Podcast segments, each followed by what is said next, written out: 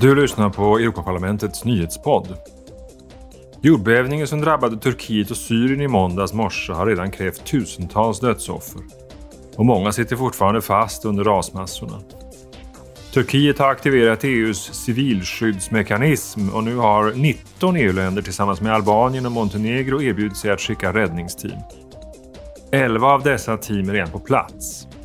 I Syrien är EU i kontakt med sina humanitära partner och överväger alla möjligheter som finns för att sätta in ytterligare resurser inne i Syrien till stöd för den drabbade befolkningen. Utskottet för industri, forskning och energi röstar idag om ett nytt lagförslag om att göra de nationella e-legitimationerna giltiga i hela EU. Det skulle underlätta folks tillgång till viktiga offentliga nättjänster. Målet är att fyra av fem EU-medborgare ska ha e-leg senast 2030.